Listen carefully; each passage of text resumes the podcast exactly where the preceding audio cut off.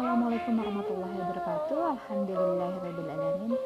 Wassalatu wassalamu ala asyrafil anbiya'i wal mursalin wa ala alihi wa ashabihi wasallam.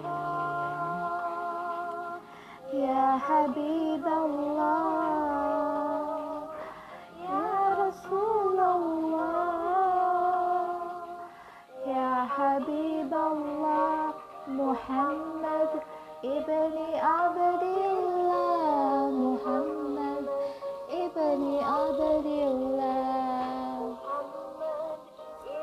Nah, sahabat podcast, alhamdulillahirrahmanirrahim. Bismillahirrahmanirrahim. Bismillahirrahmanirrahim.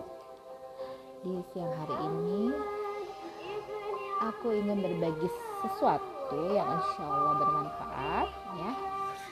Uh, kita ketahui bahwa manusia ini terdiri dari empat unsur, ya. Ada unsur tanah, ada unsur air, ada unsur angin, dan ada unsur api, ya. Yang saat ini kita akan bahas adalah unsur angin atau udara, ya.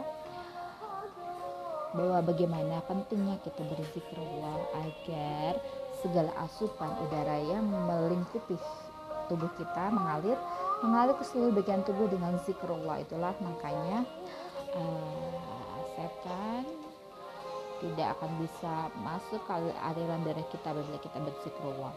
Jadi alirkan segala semua kalimat-kalimat ilahiyah kepada tubuh kita agar tubuh kita dipenuhi dengan kalimat-kalimat Allah, sehingga tubuh kita akan menjadi pastinya lancar, lancar dari kebaikan, lancar dari keberkahan, lancar dari uh, sinar terang, cahaya yang masuk ke dalam tubuh kita, ya. Jadi kita harus perhitungkan, ya, bagaimana asupan itu bisa keluar dan masuk dengan begitu bebas bebas dan lapangnya melalui ucapan kita, melalui mulut kita.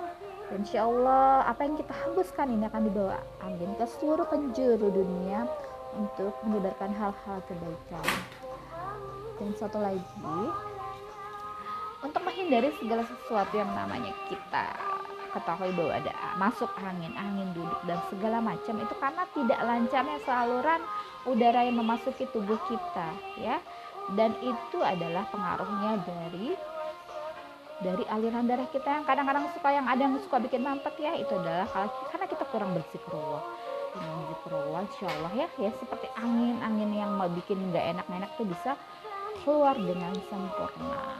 Bisa bisa diatur, dan yang jelek-jelek ini bisa dikeluarkan, ya. Jadi bagaimana kita mengatur angin ini, dan ingat angin ini sangat berpengaruh berpengaruh pada saat kita melakukan segala aktivitas kita, ya.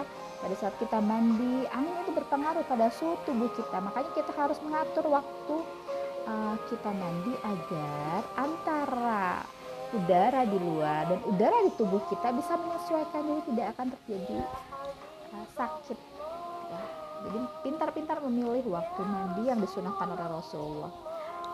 Itu adalah untuk menjaga kestabilan tubuh kita agar bisa menyesuaikan dengan udara di luar. Mungkin tipsnya itu saja, ya, untuk saat ini. Mudah-mudahan bermanfaat. Assalamualaikum warahmatullahi wabarakatuh. Subhana rabbika rabbil izzati amma yasifun. Wassalamun ala mursalin walhamdulillahi rabbil alamin.